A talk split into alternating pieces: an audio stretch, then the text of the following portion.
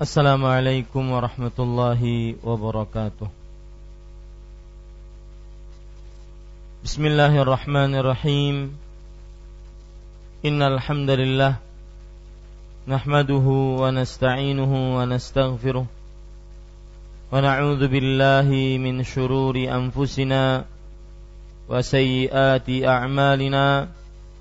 Man yahdihillahu fala ومن يضلل فلا هادي له واشهد ان لا اله الا الله وحده لا شريك له واشهد ان محمدا عبده ورسوله يا ايها الذين امنوا اتقوا الله حق تقاته ولا تموتن الا وانتم مسلمون يا ايها الناس اتقوا ربكم الذي خلقكم من نفس واحده وخلق منها زوجها وبث منهما رجالا كثيرا ونساء واتقوا الله الذي تساءلون به والأرحام إن الله كان عليكم رقيبا يا أيها الذين آمنوا اتقوا الله وقولوا قولا سديدا يصلح لكم أعمالكم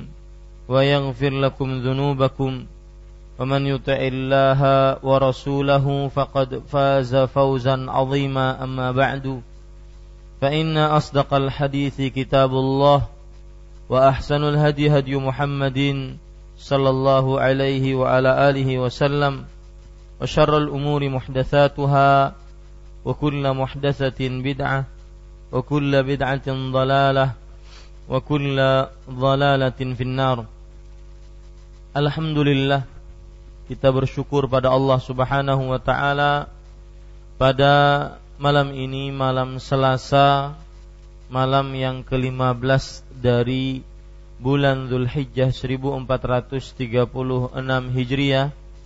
Kita kembali duduk bersama di dalam kajian rutin setiap malam Selasa membaca kitab Bulughul Maram min Adillatil Ahkam yang ditulis oleh Al-Hafidh Ibnu Hajar Al-Asqalani rahimahullahu taala.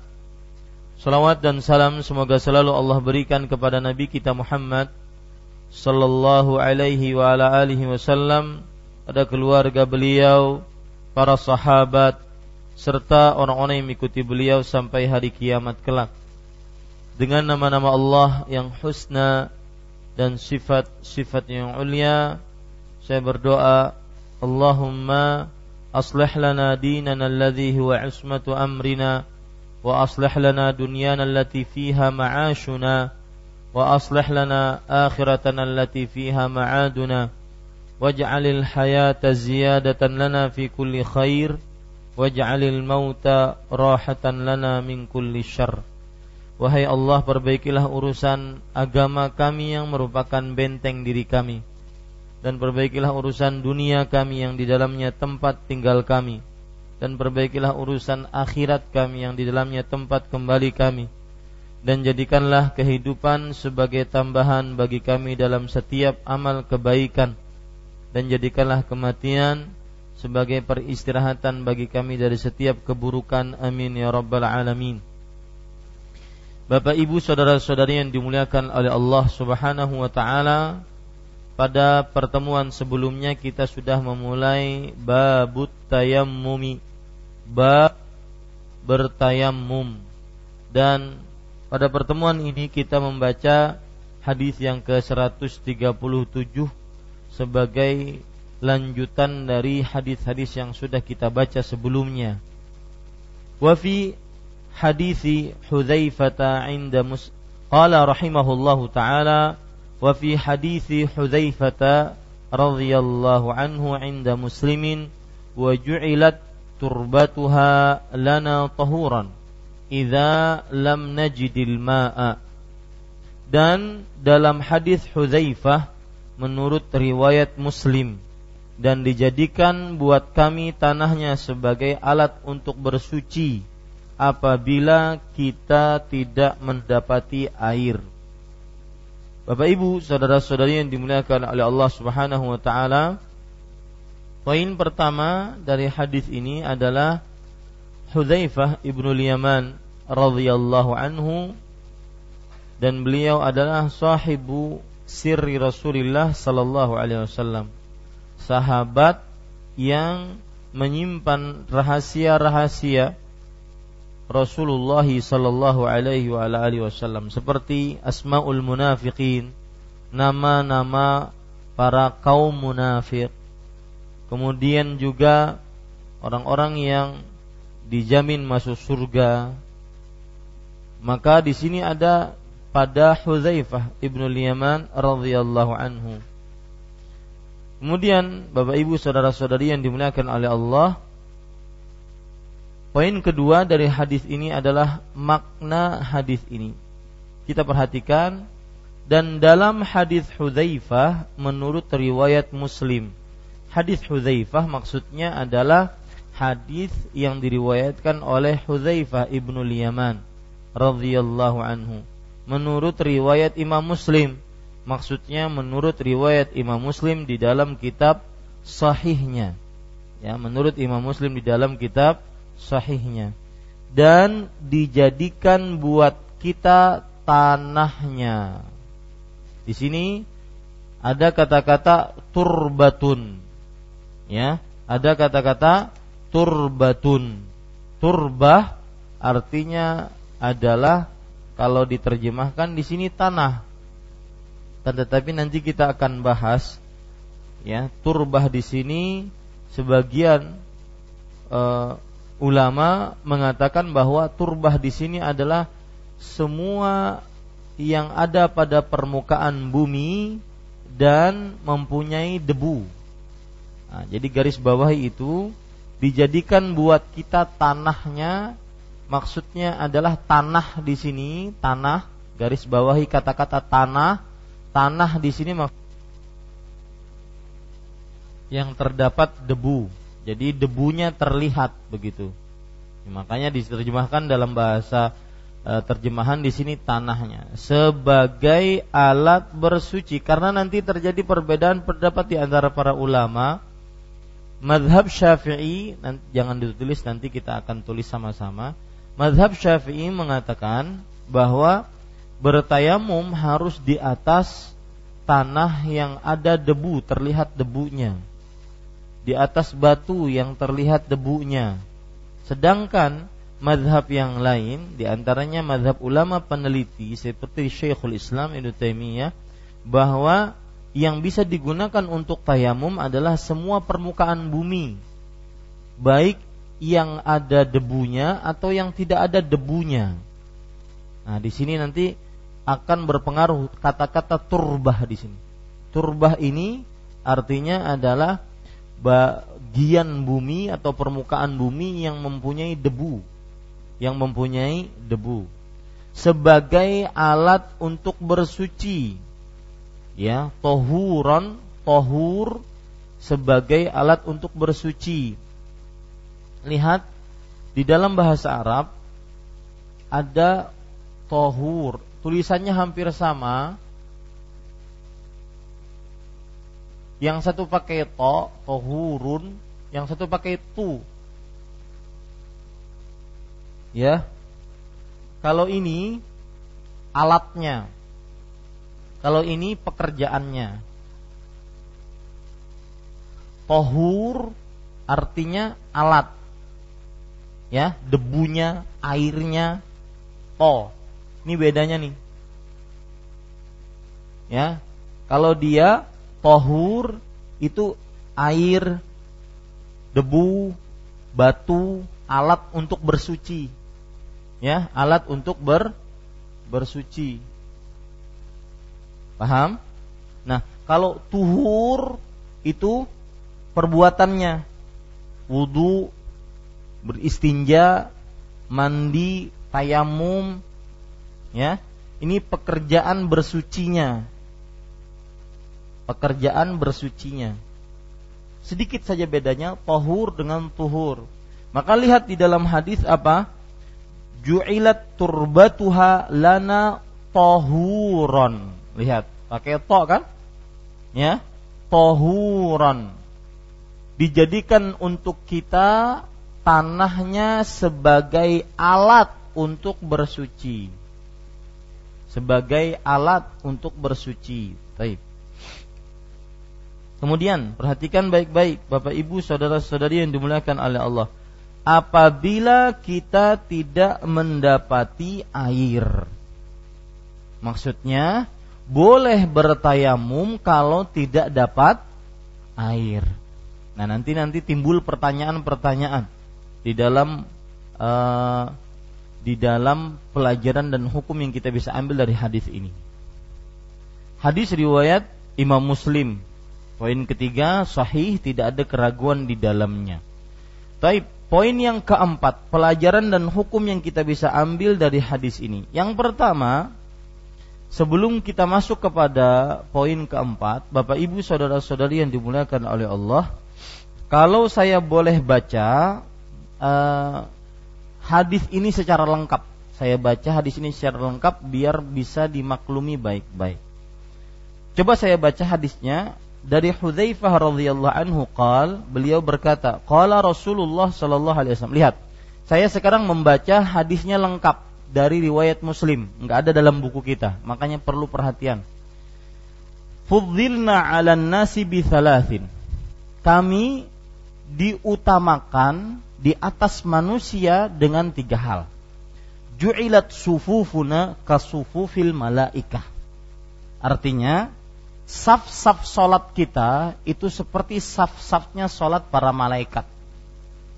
Pelajarannya kenapa saya ingin baca hadis ini, maka ketika ada yang mencela tentang saf solat tidak rata, tidak rapat, ini sebenarnya mencela hadis Rasul Shallallahu Alaihi Wasallam. Ya, kemudian mencela orang-orang yang merapatkan saf, mencela orang-orang yang uh, tidak merapa uh, apa namanya demi untuk menegakkan sunnah ini. Maka ini sebenarnya adalah sebuah matlabun syar'i, sebuah hal yang dituntut dari syariat. Karena kita sholat harus sesuai dengan safnya para malaikat dan ini keutamaan umat Islam. Umat Nabi Muhammad sallallahu alaihi wasallam. Kita lanjutkan. Wa ju'ilat lanal ardu kulluha masjidan. Wa ju'ilat turbatuha lana tahuran idza lam najidil ma. Artinya, dan dijadikan untuk kita bumi seluruhnya sebagai masjid, yaitu boleh tempat sholat. Ini yang kedua. Tadi kan kita diutamakan di atas manusia ada tiga. Yang kedua, yaitu dijadikan untuk kita seluruhnya bumi ini boleh tempat sholat dan dijadikan tanahnya untuk kita suci jika kita tidak mendapati air. Ini masih masih yang kedua. Ya, ini masih yang kedua. Nah, di dalam riwayat Muslim cuma ada dua itu. Penyebutan tiga tadi datang dari mana? Maka tiganya ada tambahan ya tiganya tambahan dalam riwayat Imam An-Nasai yaitu wa tuha ulail ayat akhira suratil baqarah min kanzin tahtal arsh. Dan aku diberi, diberikan ayat-ayat terakhir dari surat Al-Baqarah. Yang mana dia tersimpan di bawah arsh. Ini keutamaan amanar rasul sampai terakhir. Jadi ayat itu tidak mudah. Ayat itu tidak sembarangan. Ayat itu agung. Aman Rasul bima unzila ilaihi min rabbih wal mu'minun sampai akhirnya. Karena dia di, pertama diberikan khusus kepada Nabi Muhammad sallallahu alaihi wasallam dan umatnya. Yang kedua, dia tersimpan di bawah arsy Allah Subhanahu wa taala. Lihat, lam yu'ta ahadun minhu qabli wala yu'ta minhu ahadun ba'di. Sebelumku tidak pernah mendapatinya dan setelahku tidak akan dapatnya. Jadi tidak ada yang diberikan akhir-akhir surat Al-Baqarah kepada seorang pun kecuali kepada Nabi Muhammad sallallahu alaihi wasallam. Ini merupakan keutamaan dari hadis ini. Baik Bapak Ibu saudara-saudari yang dimuliakan oleh Allah Subhanahu wa taala. Kita sekarang ambil pelajaran dari hadis ini. Yang pertama yaitu hadis ini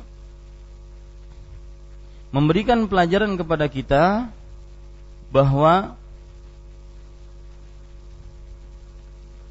boleh bertayamum dengan dua batasan. Boleh bertayamum dengan dua batasan. Yang pertama, ada debu yang suci atau menggunakan debu yang suci. Yang kedua, tidak dapat air. Tidak dapat air atau tidak ada air. Ini pelajaran pertama, yaitu boleh bertayamum dengan dua batasan atau dua syarat lebih tepatnya. Yang pertama yaitu dengan menggunakan debu yang suci. Yang kedua yaitu jika tidak dapat air.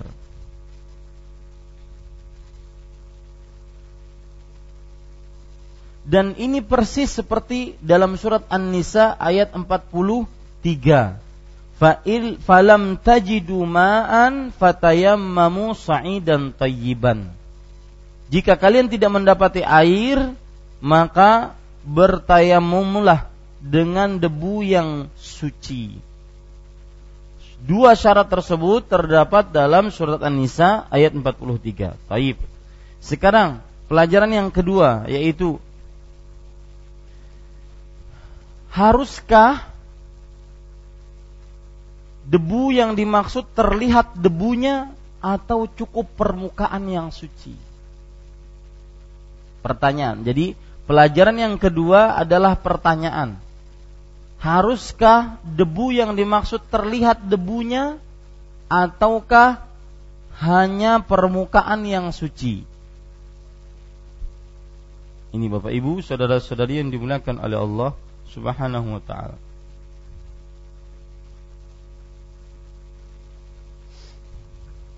terjadi perbedaan pendapat di antara para ulama. Ya, terjadi perbedaan pendapat di antara para ulama.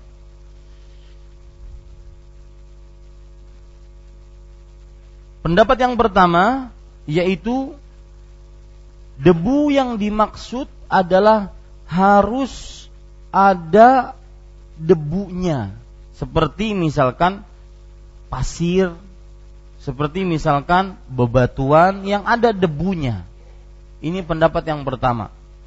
Ya, ini pendapat yang pertama. Kenapa? Karena dalam hadis disebutkan kata-kata turab. Turab yaitu artinya debu yang mempunyai debu. Ya, permukaan bumi yang ada debunya. Ini pendapat pertama. Pendapat yang kedua, Bapak Ibu saudara-saudari yang dimuliakan oleh Allah, bahwa debu yang dimaksud adalah hanya permukaan bumi. Hanya permukaan bumi. Karena yang dimaksud dengan sa'idan itu adalah wajhul ardi.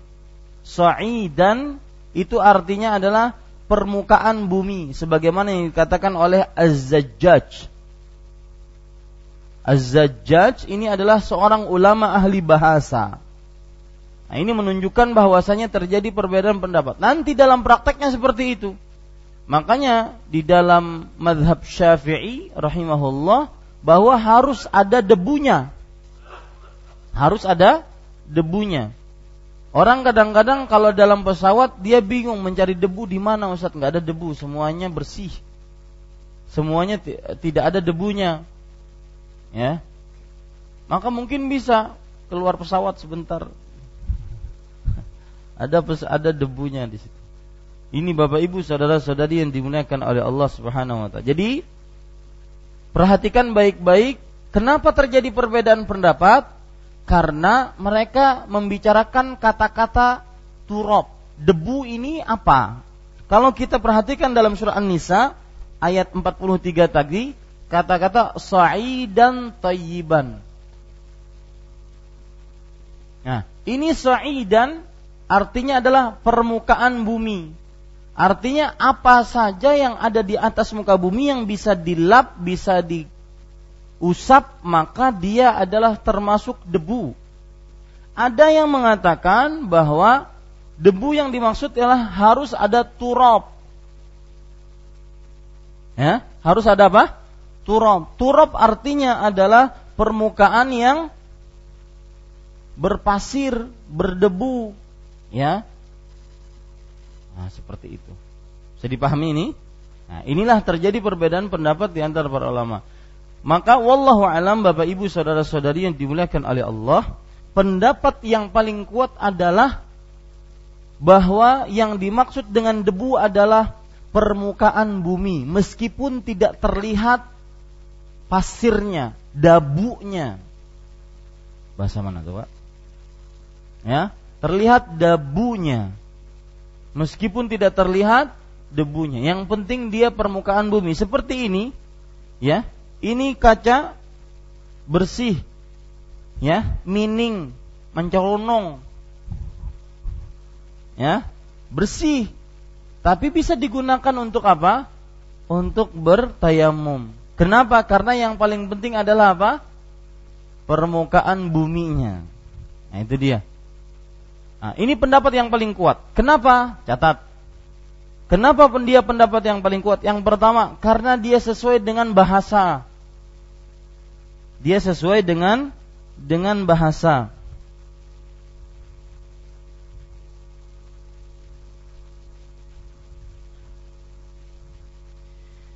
Yang kedua, Bapak Ibu saudara-saudari yang dimuliakan oleh Allah, kejadian tentang tayamum di dalam safar. Sedangkan tidak ada riwayat dari Nabi Muhammad SAW mengharuskan harus mengusap di atas debu yang berpasir atau berdebu. Kejadian tayamum ada tatkala safar dan tidak ada keharusan dari Rasul Shallallahu Alaihi Wasallam harus mengusap di atas debu yang ada pasirnya atau ada pas ada apa debunya. Kalau ada niscaya sudah diriwayatkan. Paham maksud saya? Ya. Ini Bapak Ibu saudara-saudari yang dimuliakan oleh Allah Subhanahu wa taala.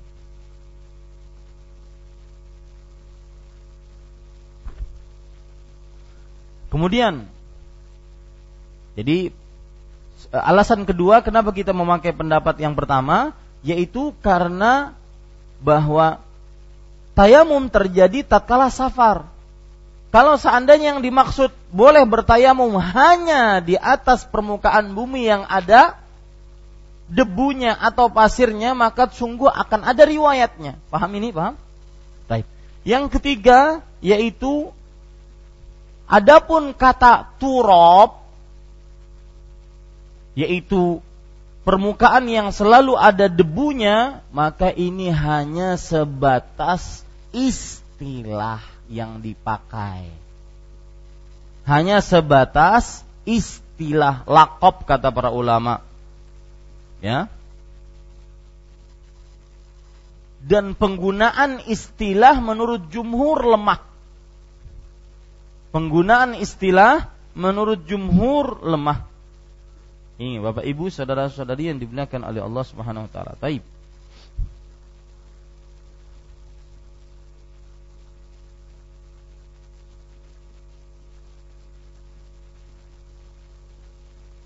Pelajaran selanjutnya juga masih pertanyaan. Kita salah satu syaratnya kita sebutkan tadi apa? Tidak mendapati air. Airnya ada, tapi nggak bisa beli air.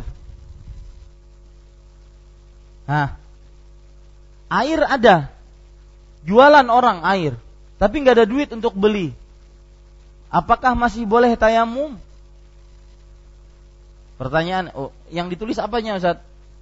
Pelajaran ketiga yaitu pertanyaan. Kalau ada air tapi harus beli, masih wajibkah tayamum? Kalau ada air tapi harus beli, masih wajibkah tayamum? Artinya dia nggak punya nggak punya uang untuk membeli. Maka Bapak Ibu saudara-saudari yang dimuliakan oleh Allah Subhanahu wa taala, kalau tidak ada uang, jawabannya ini, kalau tidak ada uang untuk membeli, maka tetap di, diperbolehkan untuk bertayamum. Kalau tidak punya uang untuk membeli air, tetap diperbolehkan untuk bertayamum. Karena ada musamanil ma ka'adamil ma. Tidak punya uang untuk beli air seperti orang tidak punya air. Ini pelajaran ketiga. Apa yang ditulis Ustaz? Yang ditulis adalah kalau ada air tapi harus beli. Maka wajibkah tayamum? Maka jawabannya tidak wajib selama tidak bisa beli air. Kalau bisa beli air maka berarti wajib untuk dia berwudu. Kalau tidak bisa beli air maka dia tetap boleh bertayamum. Paham ini? Yang ketiga, taib. Ini Bapak Ibu, saudara-saudari yang dimuliakan oleh Allah Subhanahu wa taala. Kemudian, kalau seandainya pertanyaan yang uh, faedah yang keempat, Bagaimana kalau diberi air? Wajibkah diterima ataukah tidak? Diberi air, wajibkah diterima ataukah tidak? Demi agar dia bisa berwudu. Maka jawabannya tidak wajib diterima. Hah? Saya ulangi. Kalau tidak punya air, kemudian ada orang yang memberi hadiah air, Wajib nggak diterima? Nggak wajib. Karena itu hanya sebatas pemberian. Ya, boleh dia menerima. Kemudian dia berwudu dengannya. Tapi kalau dia tidak menerima, boleh nggak dia bertayamum? Hah? Boleh nggak? Kalau dia tidak menerima air tersebut, dia wajib bertayamum. Artinya dia boleh untuk bertayamum karena dia seperti tidak punya tidak punya air. Ini Bapak Ibu saudara-saudari yang dimuliakan oleh Allah Subhanahu wa taala. Kemudian Bapak Ibu saudara-saudari yang dimuliakan oleh Allah Subhanahu wa taala Permasalahan selanjutnya Nih Kalau punya uang Tidak punya eh tidak punya air Tapi dia punya uang Wajibkah dia beli air? Catat dulu. Yang keberapa itu? Yang kelima. Punya uang nggak punya air. Wajib nggak dia beli air? Eh, ya, dengan uangnya. Ini Bapak Ibu, saudara-saudari, maka jawabannya wajib beli air. Ya, wajib beli air. Mas Farhan bingung dia mau nulis apaan. Saya ulangi yang kelima. Kalau punya uang, tidak punya air. Pertanyaannya, wajib nggak beli air? Wajib nggak? Wajib, karena dia wajib untuk berwudu, untuk sholat. Ini Bapak Ibu, saudara-saudari yang dimuliakan oleh Allah Subhanahu wa taala. Baik. Saya ulangi, yang pertama apa faedahnya biar kita tidak carut marut. Yang pertama apa? Yang pertama tadi bahwa hadis ini menunjukkan bolehnya bertayamum dengan dua syarat. Yang pertama menggunakan debu. Yang kedua tidak punya kalau tidak punya air atau tidak mendapati air. Baik. Kemudian Bapak Ibu saudara-saudari yang dimuliakan oleh Allah Subhanahu wa taala. Pelajaran yang kedua, Debu yang dimaksud adalah apa? Yaitu permuka seluruh permukaan bumi dan di sini terjadi perbedaan pendapat. Ya, terjadi perbedaan pendapat. Debu itu apakah yang ada debunya ataukah cukup permukaan bumi? Maka jawabannya Bapak Ibu saudara-saudari, yang mana tadi kita kuatkan pendapatnya? Yang nomor pertama yaitu cukup ada permukaan bumi yang bisa diusap ya dengan tiga alasan tadi Hah? ya yang dikuatkan yaitu pendapat entah pertama atau kedua yang dikuatkan yaitu pendapat apa? Yang di atas permukaan bumi. Ada debunya atau tidak ada debunya? Taib. Dengan tiga alasan tadi sudah kita sebutkan alasannya. Taib, pen, uh, hukum, uh, hukum dan pelajaran yang ketiga yang kita bisa ambil yaitu apa? Pertanyaan. kalau tidak punya air dan harus beli dan tidak punya uang, maka bolehkah bertayamum? Boleh, karena tidak punya uang seperti tidak punya air. Ini yang ketiga. Yang keempat, apa? Nah, jika diberi air, maka wajibkah menerima? Maka jawabnya tidak wajib. Kalau tidak wajib berarti boleh nggak dia bertayamum? Boleh, karena dia tidak sama tidak mempunyai air. Yang kelima, nah, punya duit, tidak punya air, wajib nggak beli air? Wajib beli airnya, karena dia seperti orang yang punya air. Ini semua ini semua permasalahan terungkap atau diungkap oleh para ulama dari kata-kata hadis sebenarnya. Idza lam najidil ma. Jika kita tidak mendapati air. Lihat, subhanallah. Ulama fikih seperti itu mereka. Ya. Baik, sekarang kita baca hadis selanjutnya.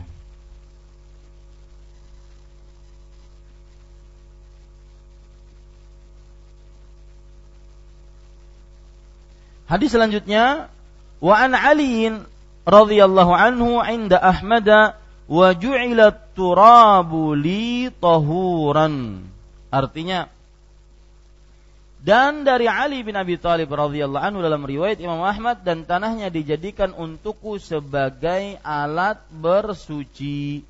Ya, sebagai alat bersuci. Poin pertama dari hadis ini adalah Ali. Ali yang dimaksud siapa? Ali bin Abi Thalib radhiyallahu anhu. Beliau Saifullah. Beliau adalah pedangnya Allah orang yang dicintai oleh Allah dan Rasulnya radhiyallahu anhu uh, khalifah yang keempat radhiyallahu anhu yang rasyid yang baik dan diberikan petunjuk oleh Allah meninggal dalam keadaan syahid. Kemudian juga beliau bagaikan Nabi Harun pengganti Nabi Musa terhadap Nabi Muhammad sallallahu alaihi wasallam. Dan beliau menantu Rasul sallallahu alaihi wasallam radhiyallahu anhu. Dan sebagian orang terlalu berlebihan terhadap beliau sehingga menjadikan beliau sebagai Tuhan. Nah, dan ini adalah sebuah pelampauan batas menjadikan Ali sebagai tauhid radhiyallahu anhu. Kemudian Bapak Ibu saudara-saudari dan beliau adalah termasuk orang yang ketiga yang paling pertama masuk dalam agama Islam. Dalam riwayat Ahmad, riwayat Ahmad maksudnya adalah riwayat Imam Ahmad. Di dalam kitab apa? Al-Musnad. Imam Ahmad mempunyai kitab hadis namanya Al-Musnad. Ya. Da e, berbunyi dan tanahnya. Ini masalah tanah juga turab. Tanahnya dijadikan untukku sebagai alat bersuci. Bapak Ibu, saudara-saudari yang dimuliakan oleh Allah, Subhanahu wa taala uh, hadisnya mafhum ya yaitu tanahnya dijadikan untukku sebagai alat bersuci. Maksudnya bu e, tayamum itu bisa mengangkat hadas sebagaimana wudhu mengangkat hadas. Paham ya? Alat bersuci maksudnya adalah tayamum bisa digunakan untuk mengangkat hadas. Garis bawah itu sebagai alat bersuci yaitu maksudnya bisa mengangkat hadas. Ya, bisa mengangkat hadas. Baik itu hadas besar ataupun hadas kecil. Dan ini sebuah kemudahan yang Allah berikan kepada umat Islam.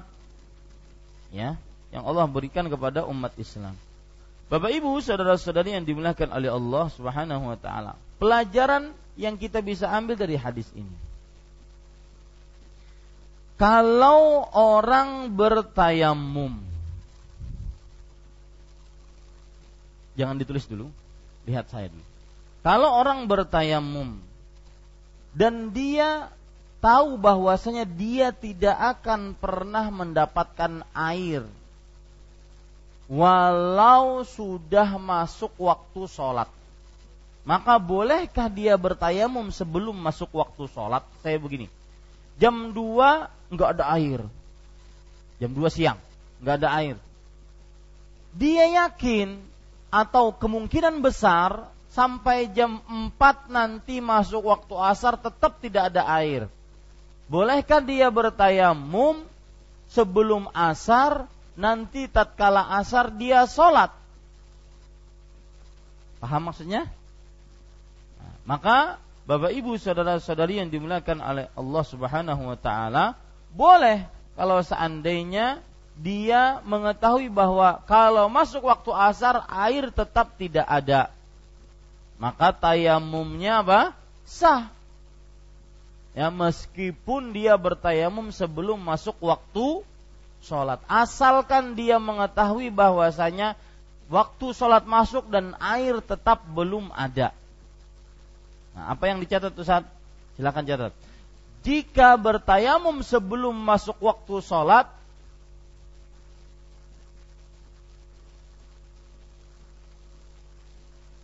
jika bertayamum sebelum masuk waktu sholat dan meyakini air tidak akan ada, maka tayamumnya sah.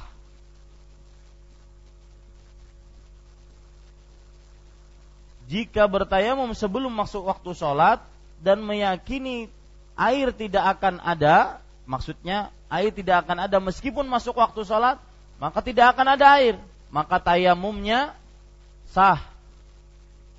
Ya, maka tayamumnya sah. Baik. Kemudian tayamum batal kalau ada air. Ini pelajaran kedua. Tayamum batal kalau ada air.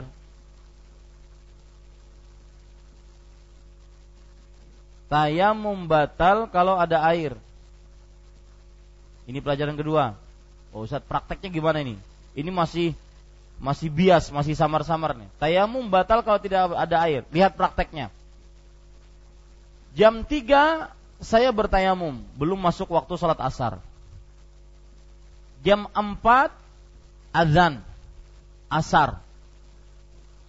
Kemudian ternyata sebelum sholat turun hujan. Sebelum sholat asar turun hujan. Maka apakah kita memakai tayamum tadi atau kita wajib berwudu?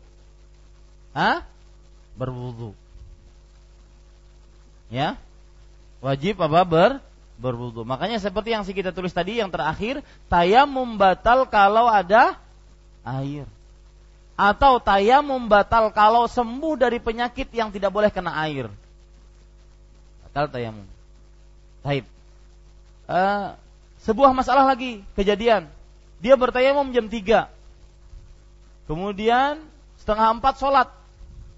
Sampai jam 4 sholat asar. Selesai sholat asar, Assalamualaikum warahmatullah, Assalamualaikum warahmatullah, turun hujan. Sholatnya diulang atau tidak? Tidak. Kenapa? Karena sholatnya sah dengan tayamum tadi. Cuma tayamumnya batal atau enggak? Batal. Nah, ini semua Bapak Ibu saudara-saudari permasalahan dalam perkara apabila kita tidak mendapati air. Jadi tayamum batal kalau mendapati air. Oh, permasalahannya silakan catat tadi sendiri tadi ingat-ingat. Ya. Kalau seandainya sebelum sholat dapat air maka apa? Batal. Kalau seandainya setelah sholat dapat air maka sah sholat. Ini ya. Hah? Tayamumnya batal. Baik. Kita baca hadis selanjutnya. Ini Bapak Ibu saudara-saudari yang dimuliakan oleh Allah Subhanahu wa taala. Ya, azan dulu. Tafadhol. Kenapa? Di tengah-tengah sholat gimana? Ini sudah mulai jadi fikih semua ini. Ya. Nanti habis uh, azan kita jawab.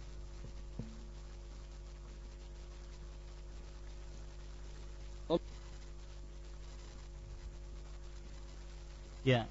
Tadi ada pertanyaan Bapak Ibu saudara-saudari yang dimuliakan oleh Allah Subhanahu wa taala, bagaimana kalau seandainya kita mendapati air tatkala sholat? Atau sedang sholat? Maka jawabannya wallahu alam Bapak Ibu saudara-saudari yang dimuliakan oleh Allah kata-kata idza lam jika tidak mendapati air wallahu alam kalau dapat air maka saat itu batal sholatnya tatkala sholat mendapati air ya maka batal sholatnya karena syaratnya harus ad, eh, harus tidak ada air ya harus tidak ada air. Saya jadi ingat sebuah pertanyaan, Ustadz, gimana sholat di bulan? Maka sang Ustadz menjawab, kamu sampai ke bulan dulu, dulu nanti beritahu saya. Kalau sudah sampai di sana, baru saya beritahu fatwanya gimana. Artinya sama. Ustaz, gimana wudhu eh tayamum hukumnya tatkala pas kita sholat ada air. Datang hujan dulu pas lagi sholat ya kita bertayamum datang hujan nanti kita beritahu hukumnya. Baik, yang jelas wallahu alam Bapak Ibu saudara-saudari yang dimuliakan oleh Allah Subhanahu wa taala, wallahu alam sekali lagi bahwa tatkala ada air meskipun kita sedang sholat maka batal tayamumnya. Dia harus berwudu, kemudian setelah itu dia mengerjakan sholat. Kita baca hadis selanjutnya. Wa an Ammarin ibni Yasirin radhiyallahu anhu qala ba'athani an-nabiy sallallahu alaihi wasallam fi hajatin fa ajnabtu falam ajidil ma'a fatamarragtu fi as-sa'idi kama tamarragu ad-dabbah ثم أتيت النبي صلى الله عليه وعلى آله وسلم فذكرت ذلك له فقال إنما كان يكفيك أن تقول بيديك هكذا ثم ضرب بيديه الأرض ضربة واحدة ثم مسح الشمال على اليمين وظاهر كفيه ووجهه متفق عليه واللفظ لمسلم. وفي رواية للبخاري وضرب بكفيه الأرض ونفخ فيهما thumma masaha bihima wajhahu wa kaffaihi. Artinya dari Ammar bin Yasir radhiyallahu anhu dia berkata, Nabi Muhammad sallallahu alaihi wasallam mengutusku dalam suatu keperluan. Kemudian aku junub dan aku tidak mendapati mendapatkan air. Maka aku pun bergulingan di atas tanah sebagaimana yang dilakukan oleh binatang. Kemudian aku mendatangi Nabi Muhammad sallallahu alaihi wasallam dan menceritakan hal itu kepada beliau. Maka beliau bersabda, "Sebenarnya kamu cukup melakukan dengan kedua tanganmu begini." beliau pun lalu menepukkan kedua tangannya ke tanah sekali tepukan lalu mengusap tangan kirinya di atas tangan kanannya dan mengusap punggung tangan telapak kedua telapak tangannya dan wajahnya muttafaqun alaih ini adalah lafaz muslim dan dalam riwayat Al-Bukhari beliau menepukkan kedua telapak tangannya di atas tanah kemudian meniupnya lalu mengusap wajah dan punggung kedua telapak tangannya dan kedua telapak tangannya. Taib. Bapak Ibu, saudara-saudari yang dimuliakan oleh Allah Subhanahu wa taala, poin pertama dari hadis ini adalah perawi yang meriwayatkan dari sahabat hadis ini yaitu Ammar bin Yasir. Nama beliau Ammar bin Yasir bin Amir Al-Anasi. Ammar bin Yasir bin Amir Al-Anasi Kemudian beliau termasuk daripada as-sabiqun al-awwalun yaitu sahabat yang awal-awal masuk Islam. Beliaunya, bapaknya, ibunya ya. Yasir, kemudian Sumayyah, bahkan Sumayyah adalah wanita pertama yang mati di jalan Allah Subhanahu wa taala fi sabilillah. Kemudian Yasir juga seperti itu. Ini Bapak Ibu saudara-saudari yang dimuliakan oleh Allah Subhanahu wa taala. Dan cerita Ammar bin Yasir radhiyallahu anhu ini terdapat pelajaran menarik dari seorang Ammar bin Yasir. Sebelum pelajarannya kita ambil dulu uh, beberapa uh, cerita tentang Ammar bin Yasir. Uh, Nabi Muhammad sallallahu alaihi wasallam sering mendapati Ammar bin Yasir dan keluarganya yaitu bapak dan ibunya disiksa di kota Mekah. Senantiasa setiap kali disiksa beliau hanya mengatakan sabran ala Yasir fa inna mau'idakumul jannah. Sabarlah wahai keluarga Yasir. Yasir ini siapanya? Bapaknya Ammar. Ya. Wah, sabarlah wahai keluarga Yasir sesungguhnya uh, janji kalian atau kalian dijanjikan akan masuk ke dalam surga Nabi Muhammad, eh, surganya Allah Subhanahu wa taala. Baik. Kemudian Ammar bin Yasir adalah sahabat yang mengikuti seluruh peperangan yang diikuti yang di uh, yang diikuti oleh Rasulullah sallallahu alaihi wasallam. Sepuluh peperangan Rasulullah wasallam Ammar bin Yasir mengikutinya. Ya, seluruh peperangan uh, Rasulullah wasallam Ammar bin Yasir mengikutinya. Kemudian Ammar bin Yasir radhiyallahu anhu disebut oleh Allah Subhanahu oleh Rasulullah sallallahu alaihi wasallam sebagai At-Tayyibul Mutayyab. Ini gelar beliau dari Nabi Muhammad sallallahu alaihi wasallam. At-Tayyibul Mutayyab. Ya. Terdapat sebuah riwayat dalam hadis riwayat Imam Tirmizi bahwa Ammar bin Yasir pernah ingin menemui Rasulullah sallallahu alaihi wasallam minta izin kepada Ali bin Abi Thalib, saya ingin bertemu dengan Rasulullah. Maka Nabi Muhammad sallallahu alaihi wasallam bersabda, "Idzanu lah marhaban bit tayyibil mutayyib." Izinkan dia masuk. Selamat datang wahai orang yang wangi dan diberikan kewangian. Ini ini termasuk daripada Ammar bin Yasir cerita-cerita tentang Ammar bin Yasir. Kemudian ada pelajaran menarik juga dari seorang Ammar bin Yasir kita tahu bahwa Utsman bin Affan dibunuh oleh siapa?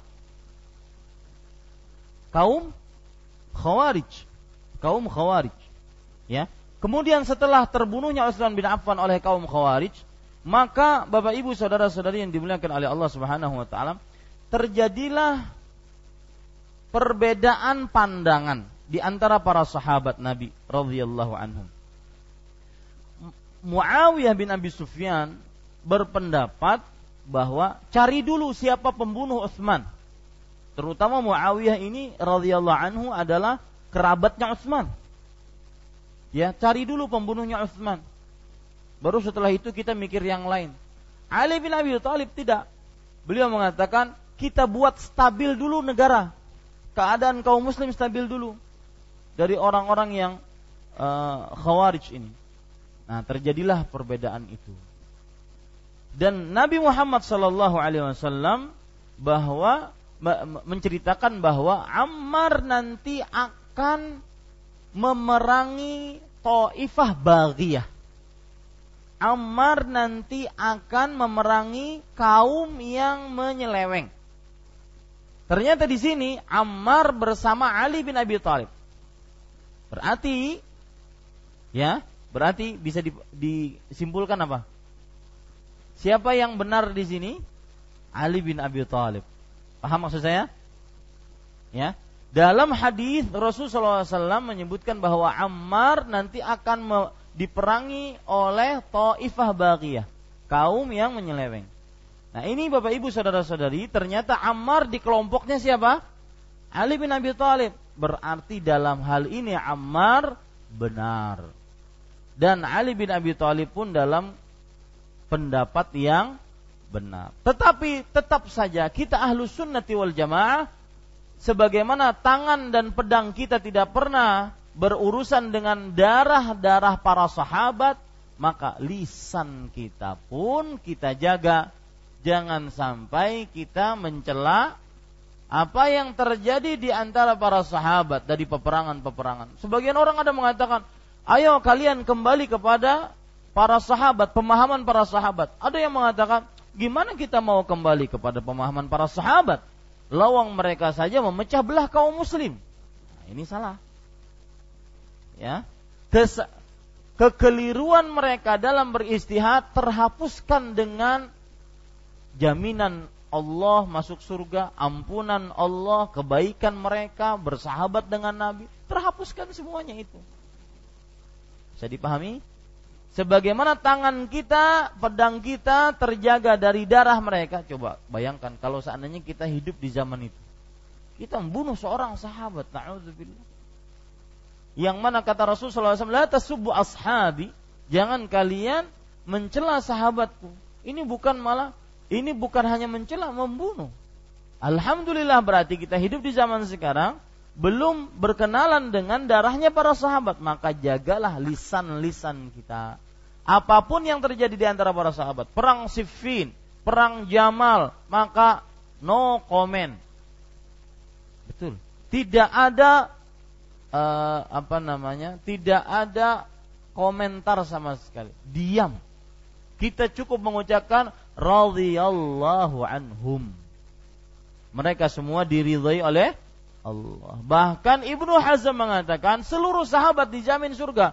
Wa kullan wa'adallahu husna. Setiap dari mereka dijamin surga. Lalu saat yang terjadi puluhan ribu meninggal di perang Siffin, perang Jamal. Bagaimana? Maka jawabannya mereka beristihad dan orang beristihad jika benar dapat dua pahala, jika keliru maka dapat satu pahala. Dan istihad mereka ya tertutupi dengan kebaikan-kebaikan mereka. Paham? Nah ini hati-hati ini bedanya kita dengan orang syiah rafidah. Ahlus sunnah dalam hal ini berbeda sekali dengan orang-orang yang penghina para sahabat Nabi radhiyallahu anhum. Termasuk pelajaran juga dari Ammar bin Yasir yaitu cerita tentang bahwa kalau orang dipaksa maka itu tidak ada, tidak ada dosa atasnya. Ya. Tidak ada dosa atasnya. Misalkan antum puasa kemudian ada yang nodong, buka enggak? Ayo minum sekarang, minum. Ya. Dan yang nodong ini memang pistolnya beneran. Kemudian yang nodong ini bisa main pistol. Ya, kalau seandainya yang nodongnya pistolnya nggak beneran nggak nggak nggak boleh makan. Kebetulan nih makan. Ya padahal pistolnya nggak beneran. Ataupun yang nodongnya nggak bisa main pistol. Maka itu bukan ancaman namanya. Ya lihat ayat yang menunjukkan akan hal ini. Ceritanya yaitu tatkala itu Umar uh, siapa? Ammar ibnu Yasir radhiyallahu anhu beliau melihat ibunya bapaknya dibunuh ibunya dibunuh bahkan dimasukkan tombak ke kemaluan ibunya. Ya, kemudian bapaknya dibunuh di depan mata beliau. Kemudian beliau diperintahkan atau di di sebelum disiksa diperintahkan oleh orang-orang kafir Quraisy untuk mengatakan perkataan kufriyah. Maka beliau pun mengatakan itu. Tetapi hati beliau tenang dalam keimanan. Maka keluarlah firman Allah Subhanahu wa taala, man kafara billahi min ba'di imani barang siapa yang kufur terhadap Allah setelah keimanannya mereka orang-orang pendusta ini kecuali man ukriha wa qalbuhu mutmainnun bil im. Kecuali seorang yang dipaksa dan hatinya tenang dengan keimanan. Akhirnya jadi kaedah semua yang dipaksa tidak dicatat sebagai dosa. Ya semua yang dipaksa tidak dicatat sebagai apa? Dosa. Itu kaidah fikih. Kalau orang misalkan seorang istri di siang hari bulan Ramadan dipaksa oleh suaminya untuk melayaninya dia layani maka dia tidak batal asalkan dia tidak merasa lezat juga ya dia harus membenci ini Bapak Ibu saudara-saudari yang dimuliakan oleh Allah Subhanahu wa taala. Kenapa? Karena ayat tadi wala wa qalbuhu mutmainnun bil iman dan hatinya tenang dengan keimanan. Walakin man syaraha bil kufri sadran. Nah, yang mendapatkan murka Allah siapa? Yang dia mengucapkan kekufuran dengan jelas fa'alaihim ghadabun minallah wa lahum azabun azim. Surat An-Nahl ayat 106. Itu surat An-Nahl ayat 106 ini berkaitan dengan Ammar bin Yasir radhiyallahu an. Yang akhirnya menjadi kaidah fikih, setiap yang dipaksa tidak dicatat sebagai dosa. Ini Bapak Ibu saudara-saudari. Kemudian Bapak Ibu saudara-saudari Para ulama bersepakat kembali ke peperangan Siffin tadi. Para ulama bersepakat bahwa Ammar bin Yasir ikut kelompoknya Ali.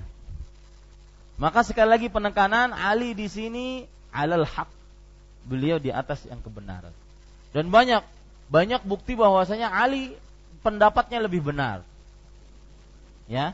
Di antaranya yaitu Zul Khuwaisirah bahwasanya Ali bin Abi Thalib nanti akan memerangi orang yang tangannya itu buntung. Tapi buntungnya itu seperti ada cacat. Jadi buntung, kemudian buntungnya itu buntung banget, kemudian ada semacam puting susu. Ya. Jadi di tangannya itu buntung dia tapi ada semacam puting susu. Makanya ketika Ali bin Abi Thalib memerangi, disuruh cari itu, Zul Khuwaisirah Ternyata benar. Ini menunjukkan bahwasanya Ali di pihak yang benar. Sekali lagi tetapi kita tidak mengurangi kehormatan kita kepada siapa? Muawiyah bin Abi Sufyan, kemudian Aisyah radhiyallahu anha. Ini Bapak Ibu saudara-saudari yang dimuliakan oleh Allah. Baik.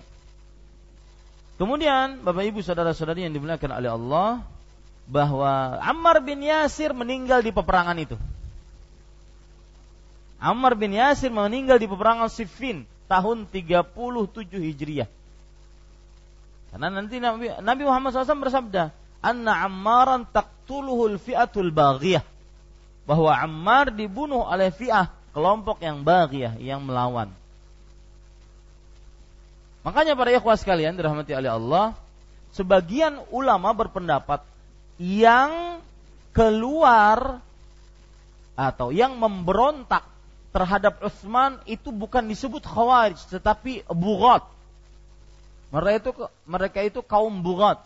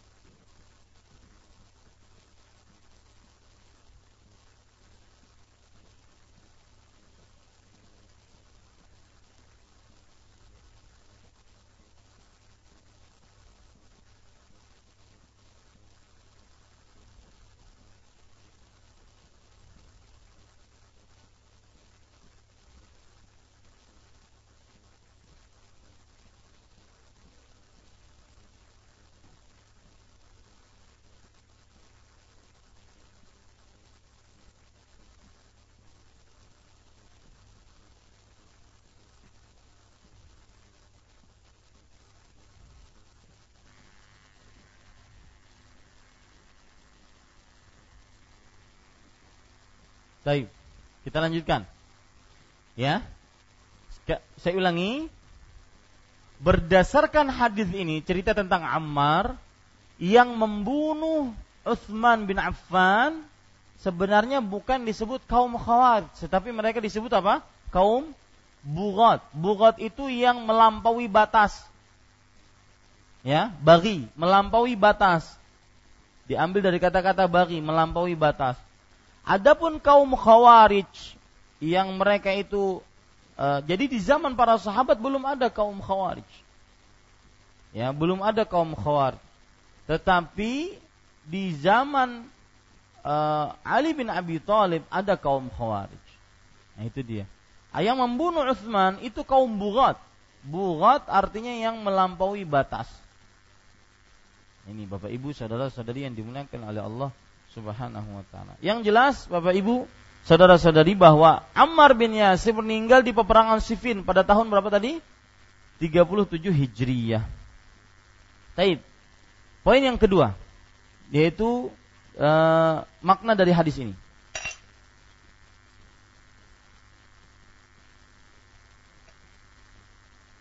Dari Ammar bin Yasir radhiyallahu anhu dia berkata Nabi Muhammad sallallahu alaihi wasallam mengutusku dalam sebuah keperluan. Ya, mengutusku dalam sebuah keperluan. Tidak disebutkan di sini keperluannya apa. Maka Bapak Ibu, saudara-saudari yang dimuliakan oleh Allah Subhanahu wa taala, e, tidak perlu dijelaskan oleh Ammar bin Yasir di sini keperluannya apa. Karena kenapa? Karena ini rahasia maka beliau pun tidak menyebutkan keperluannya apa. Karena rahasia dari pimpinan yaitu Rasulullah sallallahu alaihi wasallam. Kemudian Bapak Ibu saudara-saudari yang dimuliakan oleh Allah Subhanahu wa taala, kemudian aku junub. Nah, junub di sini bisa dengan dua macam. Junub melakukan hubungan badan dengan istri atau junub karena bermimpi. Wallahu alam karena ini dalam perjalanan sepertinya apa? Bermimpi. Kemudian aku junub bermimpi. Ya. Dan mimpi apa? Ya tahu semua. Dan aku tidak mendapatkan air. Ya, tidak mendapatkan air. Artinya ini dalam perjalanan tidak mendapatkan air. Maka aku pun bergulingan di atas tanah sebagaimana yang dilakukan oleh binatang. Kata-kata aku bergulingan di atas tanah maksudnya adalah bagian kanan bagian kiri diguling-gulingkan Kemudian juga bagian perut dan bagian punggung diguling-gulingkan mengenai tanah. Itu maksudnya. Ya, bergulingan di atas tanah. Kemudian perlu diperhatikan di sini sebagaimana yang dilakukan oleh binatang. Ini bukan berarti pencelaan terhadap diri sendiri. Tetapi beliau menyebutkan kejadian yang terjadi pada beliau. Nah, ingat itu. Garis bawah itu baik-baik Ya, penyebutan sebagaimana yang dilakukan oleh binatang bukan berarti untuk apa? Menghina diri sendiri karena penghinaan terhadap apa? E, termasuk kekejian atau keburukan atau kehinaan adalah menyamakan diri dengan binatang. Tidak. Tetapi kelakuan yang beliau lakukan itu persis seperti yang dilakukan oleh binatang. Bukan dalam rangka beliau merendahkan diri beliau. Ini Bapak Ibu, saudara-saudari yang dimuliakan oleh Allah Subhanahu wa taala.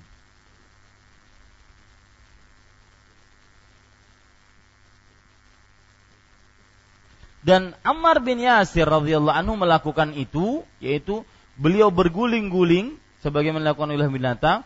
Beliau mengira itu adalah kias seperti orang mandi junub. Ya, Beliau berkias seperti orang mandi mandi junub. Kalau junub kan berarti harus mandi bukan hanya sekedar wudhu. Maka beliau pun seperti itu berguling-guling mengira bahwasanya kiasnya itu benar. Ya, bisa dipahami seperti itu. Baik, kemudian kita lanjutkan. Kemudian aku mendatangi Nabi Muhammad sallallahu alaihi wasallam dan menceritakan hal itu kepada beliau. Maksudnya, aku mendatangi Nabi Muhammad sallallahu alaihi wasallam setelah kejadian Lalu beliau menceritakan hal itu terhadap Rasulullah Sallallahu Alaihi Wasallam bahwasanya beliau junub di tengah perjalanan, kemudian beliau berguling-guling sebagaimana berguling-gulingnya binatang. Taib. Lalu Nabi Muhammad Sallallahu Alaihi Wasallam bersabda, sebenarnya kamu cukup melakukan dengan kedua tanganmu begini.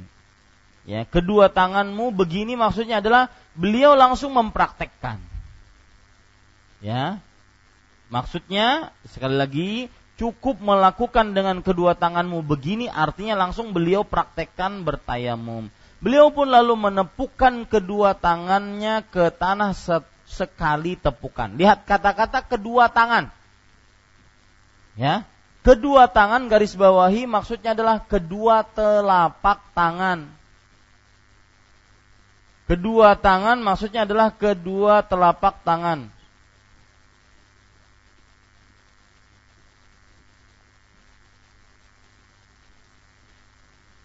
Beliau pun lalu menepukkan kedua tangannya. Nah, itu dia. Kedua tangannya maksudnya apa? Kedua telapak tangan. Ya. Ke tanah sekali tepukan. Tanah, ya permukaan bumi yang suci sekali tepukan. Lalu mengusapkannya tang, mengusapkan tangan kirinya di atas tangan kanannya. Apa maksudnya? mengusap tangan kirinya. Ini juga tangan di sini adalah telapak tangan. Garis bawah itu baik-baik. Ya, tangan kirinya di atas tangan kanannya. Ya. Ya, seperti itu. Ya, mengusap tangan kirinya di atas tangan kanannya. Ya, telapak tangan dan mengusap kedua punggung telapak tangannya. Bisa begini, lihat. mengusap tangan kirinya di atas tangan kanannya bisa begini ya dan mengusap punggung kedua telapak tangannya dengan wajahnya. Punggung kedua telapak tangannya dan wajahnya. Jadi begini. Kemudian begini. Nah begitu tayam ya begini. Kemudian Begitu tayamum. Ini Bapak Ibu, saudara-saudari yang dimuliakan oleh Allah Subhanahu wa taala. Lihat di sini Bapak Ibu, saudara-saudari yang dimuliakan oleh Allah, dalam hadis ini kita perhatikan bahwa yang diusap sebelum muka apa? Tangan. Dalam riwayat Bukhari yang lain, lihat dan dalam riwayat Bukhari beliau menepuk kedua telapak tangannya. Nah, lihat, ada penjelasan. Kedua telapak tangan. Makanya dari tadi kita kita katakan tangan yang dimaksud apa? Kedua telapak tangan. Ya, di atas tanah kemudian beliau meniupnya. Kalau seandainya ada tanah-tanahnya, ya, ada batu-batunya, kerikil-kerikilnya, maka ditiup. Ini boleh lalu mengusap wajahnya dan kedua dan punggung kedua telapak tangannya dengan telapak tangannya. Jadi begini, kalau yang kedua ini riwayatnya ya, sekali kalau ada yang membekas di telapak tangan di ditiup ya, ditiup. Kemudian setelah itu diusap wajahnya ya, diusap wajahnya. Nah, begitu. Kemudian setelah itu yaitu mengusap dan punggung kedua telapak tangannya dengan kedua telapak tangan. Nah, ini ini begini. Ya, ini begini. Ya. Kiri mengusap kanan, kanan mengusap kiri. Punggungnya, ini punggung kiri mengusap kanan dan kanan mengusap kiri. Seperti itu. Ini Bapak Ibu saudara-saudari yang dimuliakan oleh Allah Subhanahu wa taala. Taib. Sekarang kita ambil pelajaran dari hadis ini. Yang pertama, hadis ini menunjukkan bolehnya bertayamum walau dalam keadaan mengangkat hadas junub Hukum pertama dari hadis ini bolehnya bertayamum walau dalam keadaan mengangkat hadas junub. Berarti tayamum bukan hanya khusus untuk hadas kecil, tetapi juga hadas besar.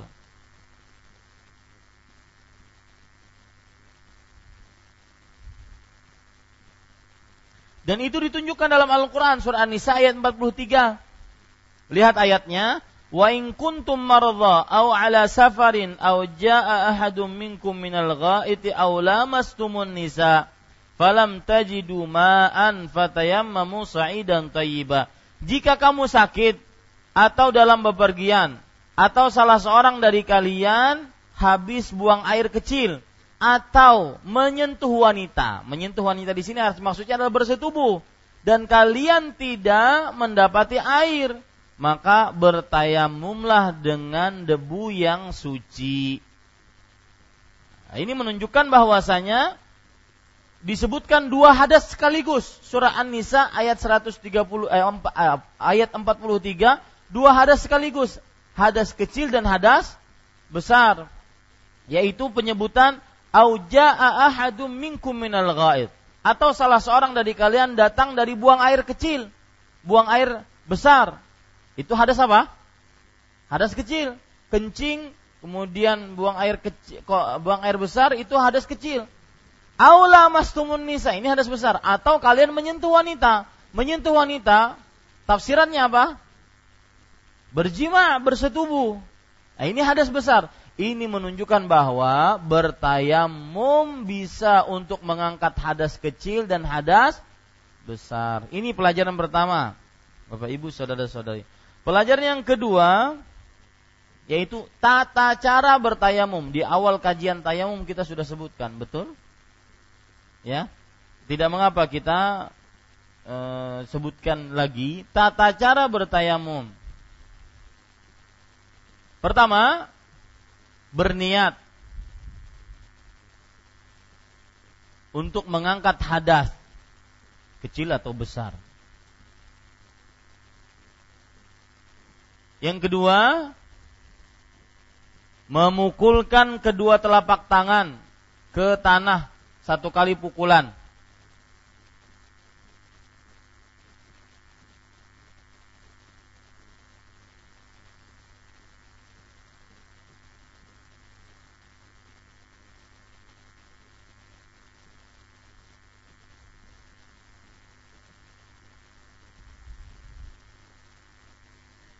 Saya ulangi yang kedua yaitu memukulkan kedua telapak tangan ke tanah satu kali pukulan. Yang kedua, eh yang ketiga. Caranya yang ketiga, urutan ketiga yaitu mengusap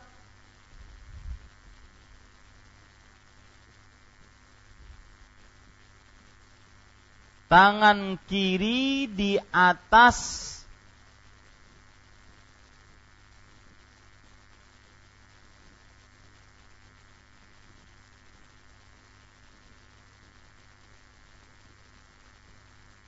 punggung telapak tangan kanan.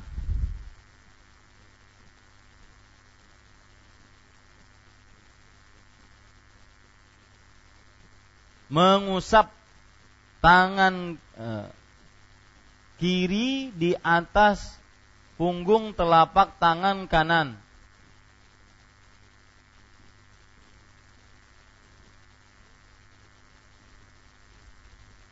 dan tangan kanan mengusap di atas punggung telapak tangan kiri. Yang keempat, mengusap wajahnya.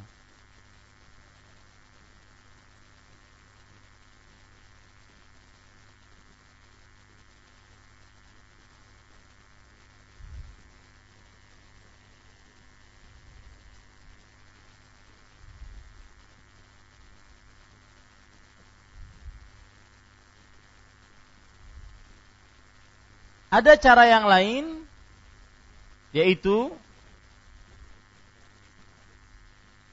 memukulkan dengan kedua telapak tangannya ke tanah kemudian meniup keduanya. Nah, ini tambahan.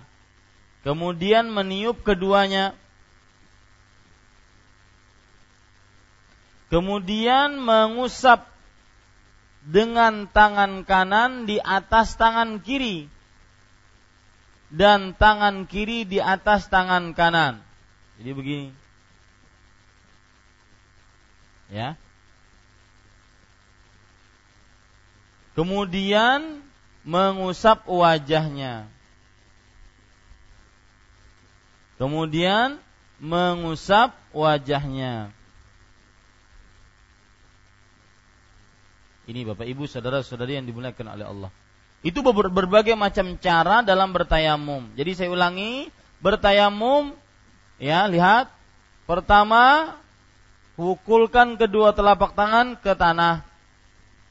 Kemudian dalam riwayat Bukhari kalau ada bekas maka boleh di ditiup. Kemudian setelah itu ya dia mengusap wajahnya. Mengusap apa?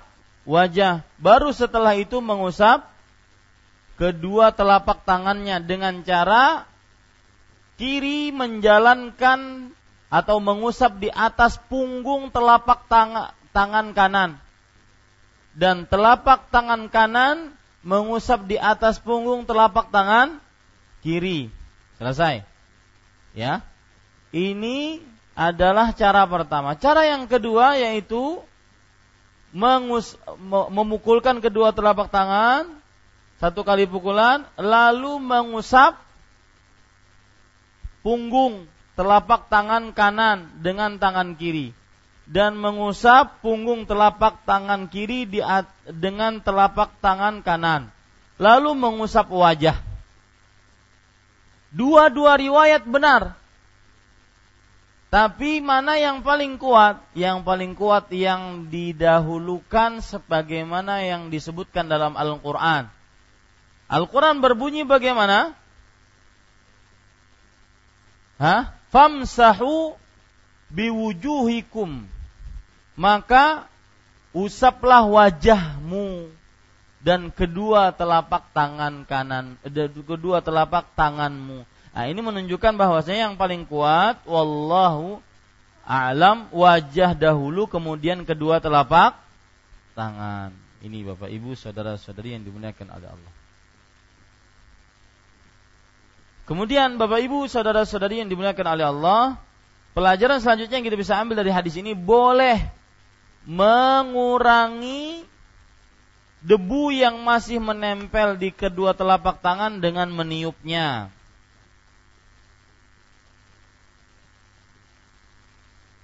Boleh mengurangi debu yang menempel kedua telapak uh, di kedua telapak tangan dengan meniupnya. Pertanyaan selanjutnya, tapi apakah uh, pelajaran selanjutnya? Tapi apakah harus ditiup? Hah? Apakah harus ditiup? Maka Bapak Ibu saudara-saudari tidak harus ditiup. Karena ditiup ketika ada apa? Debu yang menempel di telapak tangannya saja. Kalau tidak ada, maka tidak perlu ditiup. Kalau tidak ada, maka tidak perlu ditiup. Ini Bapak Ibu, saudara-saudari yang dimuliakan oleh Allah Subhanahu wa taala. Saya ulangi ya. Yang terakhir yaitu boleh meniup kedua telapak tangan jika ada debu atau pasir-pasir yang masih menempel di kedua telapak tangannya. Taib. Kemudian yang terakhir yaitu haruskah ditiup? Artinya kalau ada debu, tidak ada debu, ada pasir, tidak ada pasir, haruskah ditiup? Maka jawabannya apa? Tidak harus. Kenapa? Karena ya meniup itu hanya karena ada sebab yaitu karena ada apanya? Ada debunya atau kerikilnya atau pasirnya. Wallahu a'lam. Ini Bapak Ibu saudara-saudari yang dimuliakan oleh Allah Subhanahu wa taala. Ya. Kita baca riwayat selanjutnya. Atau sebelum itu saya akan sebutkan beberapa faedah lagi ya Bapak Ibu saudara-saudari yang dimuliakan oleh Allah. Pelajaran selanjutnya, boleh menyebutkan sesuatu yang tabu dengan bahasa yang vulgar. Boleh menyebutkan sesuatu yang tabu dengan bahasa yang vulgar seperti perkataan Ammar bin Yasir fa'ajnabtu maka aku pun junub kalau bahasa santunnya gimana? Aku terkena hadas besar bahasa santunnya. Ya, tapi beliau langsung dengan bahasa apa? Vulgar. Maka aku pun junub. Boleh ini kalau diperlukan. Ini Bapak Ibu saudara-saudari yang dimuliakan oleh Allah. Kemudian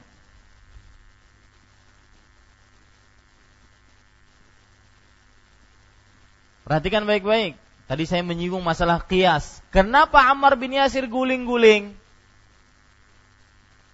Beliau mengkiaskan dengan mandi junub.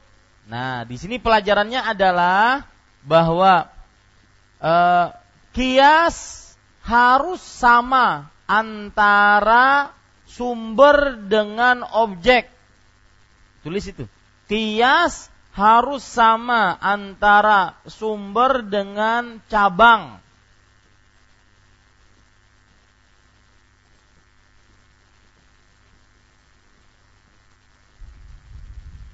Di sini Ammar bin Yasir mengkiaskan bersuci dengan debu, mengkiaskan di atas bersuci dengan air.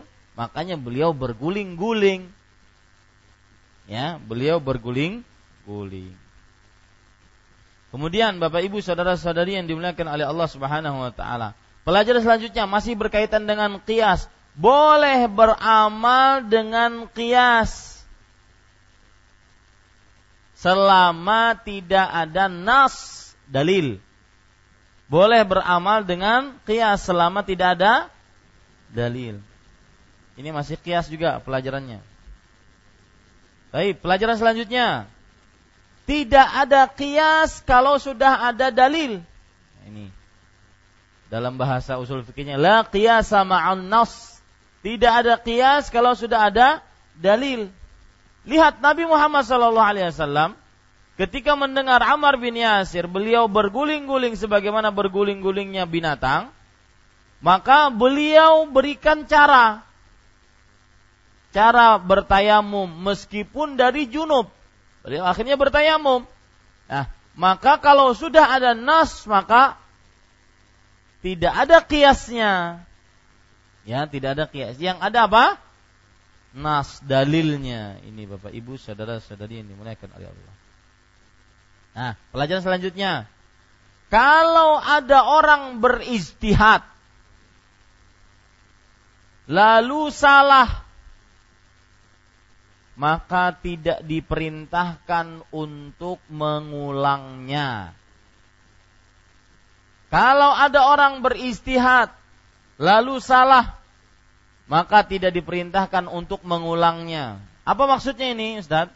Lihat, Ammar bin Yasir habis berguling-guling sholat subuh. Kemudian baru cerita kepada Rasul. Ternyata salah. Apa salahnya? Hah? Guling-gulingnya salah. Tapi sholatnya sah nggak? Apa harus ngulang? Enggak. Itu kaidahnya tadi. Kalau orang beristihad, berusaha mencari uh, sesuatu yang benar, lalu salah, maka tidak disuruh, tidak, tidak diperintahkan untuk apa? Ngulang. Saya beri contoh yang lain, Pak. Kita datang ke sebuah tempat, hotel kah apa gitu.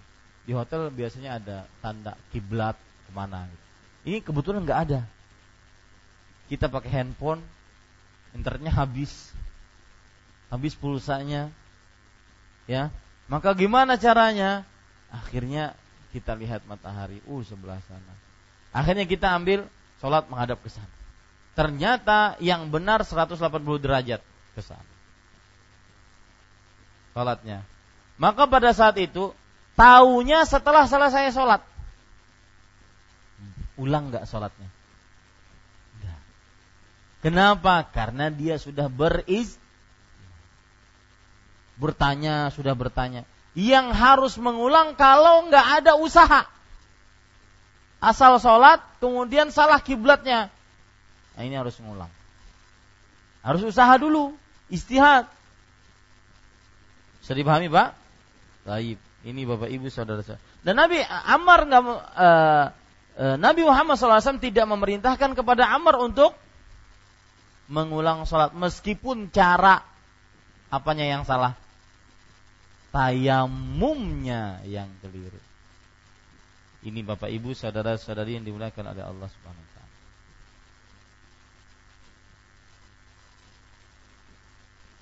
Contoh perempuan ini disebutkan oleh Imam Nu'aimin. Perhatikan perempuan. Saya bacakan. Perempuan dia keluar darah istihadah. Keluar banyak. Dia tidak sholat. Maka wanita ini tidak diperintahkan oleh Rasul Shallallahu Alaihi Wasallam untuk mengulang sholatnya. Karena dia mengira ini darah haid. Padahal itu darah apa? Istihadah. Jadi ada wanita yang mengira ini darah haid.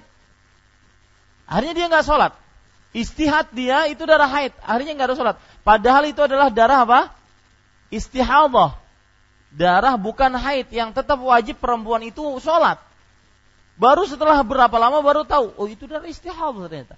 Maka wajib nggak dia mengulang sholatnya? Tidak.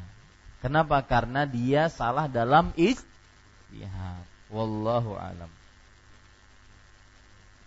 Kemudian pelajaran selanjutnya Anggota yang wajib pada tayamum untuk diusap hanya dua. Wajah dan kedua telapak tangan. Wajah dan kedua telapak tangan.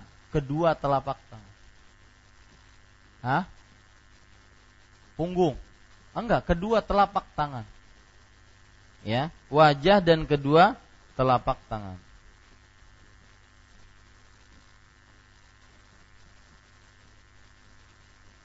Kemudian pelajaran selanjutnya yang kita bisa ambil dari hadis ini yaitu kedudukan tayamum sama da, dengan kedudukan wudhu dalam menghilangkan hadas baik hadas kecil ataupun hadas besar.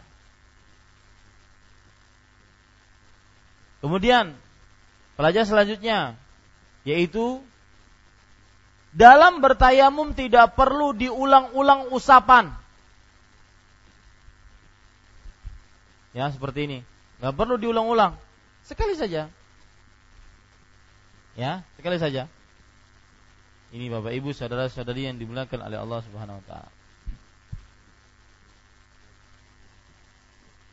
Kemudian pelajaran selanjutnya, tayamum cukup menepukkan kedua telapak tangan di tanah sekali saja. Ini pendapat yang paling kuat berdasarkan hadis. Karena nanti ada dalam hadis setelah ini bahwa mengambil dua kali tepuk dua kali tepukan. Tepukan pertama untuk wajah, tepukan kedua untuk telapak tangan. Maka ini hadisnya lemah. Paham maksud saya? Ya, satu kali tepukan itu untuk wajah plus untuk apa? Untuk telapak tangan. Adapun dua kali tepukan maka hadisnya lemah, hadisnya mauquf. Ini Bapak Ibu, saudara-saudari yang dimuliakan oleh Allah.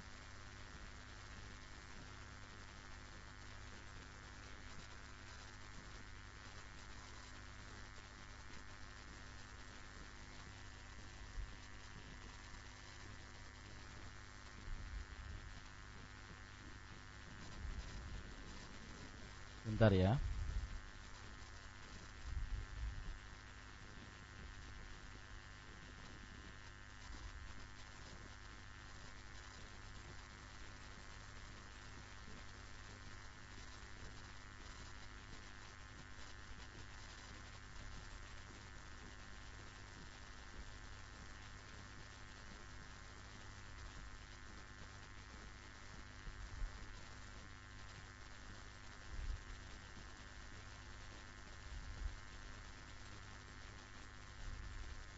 Baik.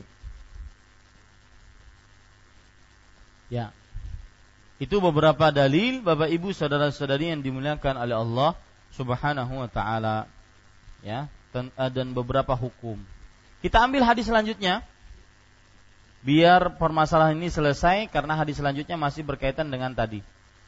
Hadis yang ke-141, wa ani bin Umar radhiyallahu anhu maqal Qala Rasulullah sallallahu alaihi wasallam at-tayammumu darbatan darbatun lil wajhi wa darbatun lil yadain ilal mirfaqain. Rawahu Daruqutni wa sahahahu al-a'immatu waqfahu. Dari Ibnu Umar radhiyallahu anhu dia berkata Rasulullah sallallahu alaihi wasallam bersabda tayamum itu dua kali tepukan. Tepukan pertama untuk wajah dan tepukan kedua untuk sa- ta- kedua tangan sampai siku. Diriwayatkan oleh Ad-Daruqutni dan para imam menganggap yang sahih untuk hadis ini adalah mauquf. Bapak Ibu, saudara-saudari, Abdullah bin Umar ma'ruf sudah kita kenal. Kemudian lanjut kepada makna dari hadis ini. Ya, makna hadis ini. Rasul Shallallahu Alaihi Wasallam bersabda tayamum itu dua kali tepukan. Maksudnya satu tepukan, dua tepukan. Satu tepukan untuk wajah, satu tepukan untuk kedua telapak tangan. Itu maksudnya dua kali tepukan. Tepukan pertama untuk wajah, satu kali tepukan, usap wajahnya. Dan tepukan kedua untuk kedua tangan sampai siku. Kedua tangan sampai siku. Ya. Nah, ini yang dipakai oleh mazhab Syafi'i. Ya, kedua tangan sampai sampai siku. Nah, ternyata hadisnya kata Imam Yahya bin Syaraf An-Nawawi eh, apa? Imam Abdurrahman Ibnu Ali Ibnu Hajar Al-Asqalani rahimahullahu taala bahwa hadis ini mauquf. Mauquf itu apa? Hanya sampai kepada sahabat, tidak sampai naik kepada Nabi Muhammad sallallahu alaihi wasallam. Artinya ini perbuatan siapa? Siapa di sini? Abdullah bin Umar. Ini perbuatan Abdullah bin Umar radhiyallahu anhu.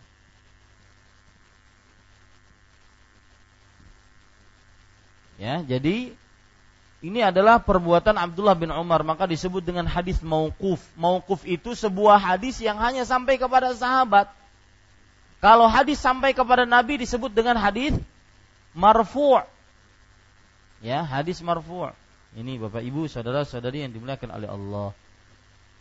Nah, karena hadisnya lemah, maka cukup kita maknai saja bahwa dalam hadis ini pertama dua kali ya. Satu kali tepukan untuk wajah satu kali tepukan untuk tangan sampai siku.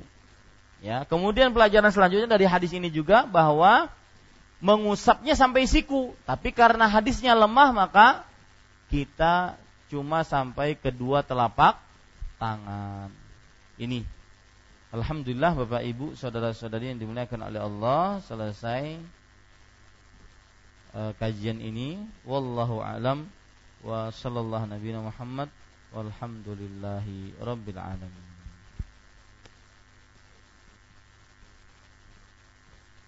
Saya sebenarnya menunggu menunggu sebuah pertanyaan. Pertanyaannya itu kenapa tangan dalam hadis-hadis tadi dinyatakan telapak tangan? Paham? Lihat semua ya hadis-hadis yang kita bicarakan kenapa itu kan tangan semua. Tangan. Kenapa kita tafsiri dengan telapak tangan? Maka jawabannya mungkin catat terakhir ya catatan terakhir. Kenapa tangan dalam hadis-hadis tayamum dimaksudkan adalah telapak tangan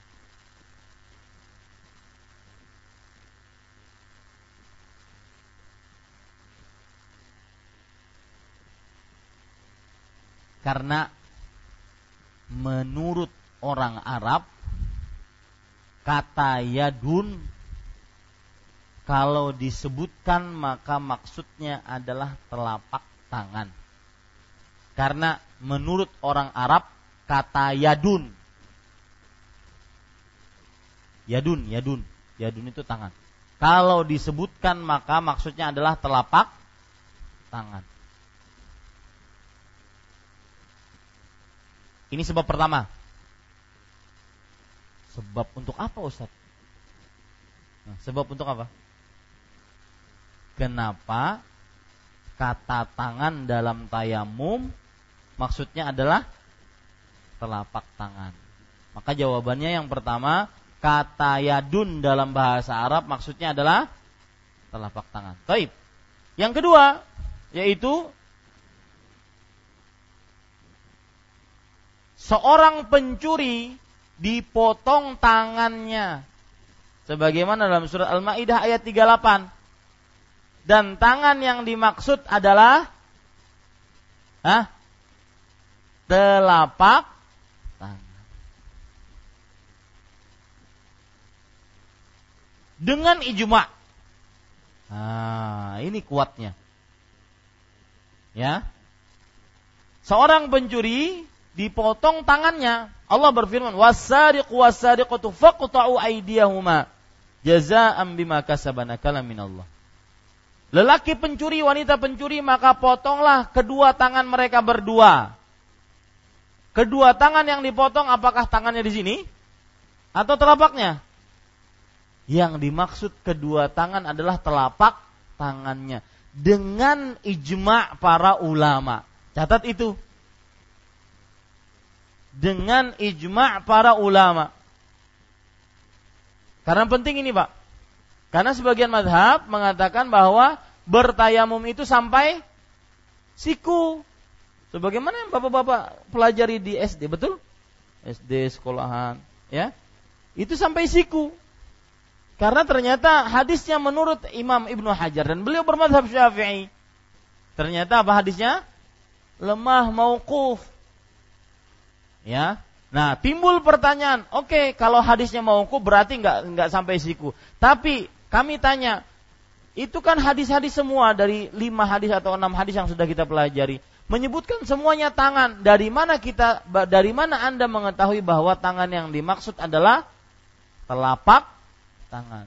Dua jawaban yang sudah kita jawab. Yang pertama, kata yadun kalau disebutkan maksudnya adalah ah telapak tangan. Yang kedua, pencuri kalau dipotong tangannya maka yang dipotong apa?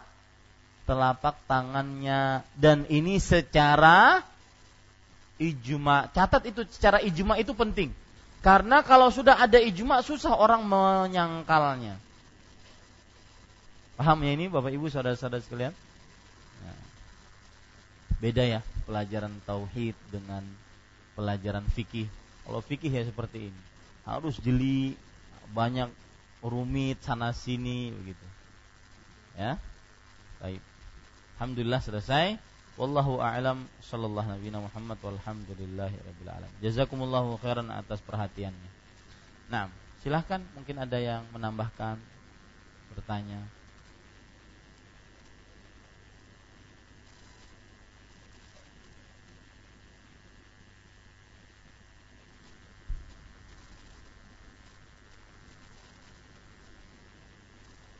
Tidak ada? Tafadhal. Ya. Assalamualaikum Ustaz. Waalaikumsalam. Barakallahu fiik. Kembali ke hadis riwayat Muslim tadi Ustaz dan dijadikan buat kita tanahnya sebagai alat untuk bersuci apabila kita tidak mendapati air.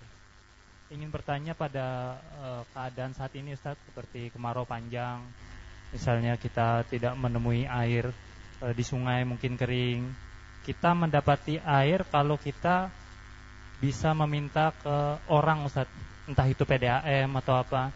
Apa kita wajib meminta atau kita dibolehkan untuk uh, tayamum? Iya. Bismillah, alhamdulillah, wassalatu wassalamu rasulillah. Di sini perlu diperhatikan harus ada usaha. Ya. Kata-kata idalam najidil ma, kalau kita tidak mendapati air, itu setelah usaha. Ah, berarti harus mencari dulu. Kalau benar-benar meyakini memang belum ada air, maka baru boleh dia bertayamum. Jadi kalau kasus yang ditanyakan tadi dia usaha, kalau memang nggak dapat, baru boleh bertayamum. Ya, kalau seandainya dia menunggu kemudian diperkirakan dia akan dapat, maka tidak boleh dia bertayamum. Harus ada usahanya. Wallahu alam. Nah, silakan.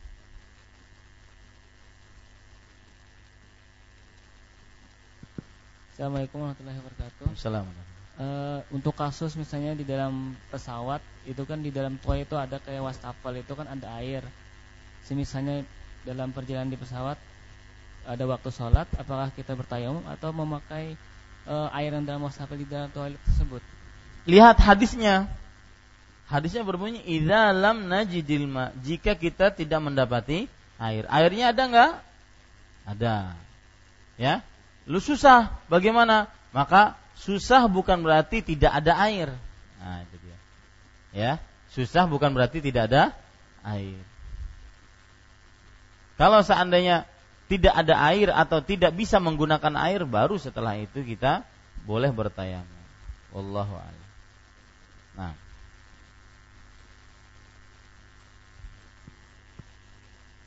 Assalamualaikum warahmatullahi wabarakatuh. Waalaikumsalam. Ustaz tadi kan di, dijelaskan bahwa harus ada usaha untuk mencari air. Uh, terus dari paparan tadi juga sepertinya kan di uh, bilang bahwa lebih utama berwudu daripada bertayamum. Uh, tapi tadi kok uh, ada disampaikan bahwa kalau ada tidak ada air tapi ada yang mau memberi air tadi tidak wajib menerima airnya. Padahal kan tadi disuruh untuk berusaha dan lebih utama berwudu. Kenapa nggak diterima wajib diterima aja airnya biar bisa berwudu? Iya, karena di sini dia pemberian, pemberian tersebut dia tidak wajib untuk menerimanya. Dia boleh menerima, ya boleh menerima, tidak diwajibkan untuk menerima karena bukan hak miliknya. Ya, bukan hak miliknya. Artinya kalau kita diberi orang, milih ini, diberi orang, kita ngambil atau enggak ya. Maka kalau seandainya kita ambil berarti wajib kita berwudu. Kalau tidak ambil maka tetap kita diperbolehkan untuk bertayamum. Jadi dilihatnya dari sisi diperbolehkan atau tidak bertayamumnya, bukan dilihat dari sisi utama atau tidaknya. Yang kita bicarakan ada orang ngasih ya. Boleh kita untuk tidak menerima agar kita bisa bertayamum. Tapi kalau dibicarakan utama mana? Nah, itu beda. Paham maksud saya? Ya. Wallahu a'lam. Ustaz, uh, barakallahu fiik menanggapi pertanyaan dari Mas tadi yang di pesawat tadi tadi ya masih berkaitan dengan tadi kan jawaban Ustadz uh, Alhamdulillah kita tetap wajib berwudu gitu. Hmm, di pesawat itu kan tat, amir kita adalah mungkin pilot ya atau kru-kru pesawat amir kita gitu. Nah mereka apabila mereka memerintahkan untuk bertayamum atau uh, bahasa sebaliknya mereka melarang untuk berwudu apakah kita tetap wajib taat kepada mereka atau gimana tuh? Terima kasih. Bismillah. Kalau seandainya ketaatan dalam perihal melalaikan kewajiban tidak boleh. Cuma di sini dilihat maslahat. Ya? Maslahat kadang kalau seandainya 350 orang satu pesawat berwudu maka ya kamar mandinya banjir, pesawatnya banjir nanti. Maka pada saat itu dilihatlah. Tapi yang ditanyakan tadi kan dia sendiri ditanyakan. Ya. Kalau seandainya satu pesawat uh, kemudian berseperti itu, maka maslahat tidak usah ada yang berwudu karena bisa merusak pesawat atau yang semisalnya, maka maslahat menjaga keamanan bersama lebih diutamakan dibandingkan dia untuk. Berarti di sini bukan karena tidak dapat air tetapi tidak bisa menggunakan air. Ada airnya, tidak bisa menggunakan air. Gitu ya. Adapun kalau ditanya taat nggak harus taat nggak kepada pilotnya atau pramugarinya maka kita jawab tidak boleh taat dalam maksiat dalam melalaikan kewajiban tidak boleh taat tapi kalau seandainya peraturan tersebut menjaga kemaslahatan pesawat, kemaslahatan keselamatan para penumpang, maka wajib ditaati karena itunya. Bukan karena terlarang makai airnya. Bedakan antara dua hal. Paham maksud saya? Nah, wallahu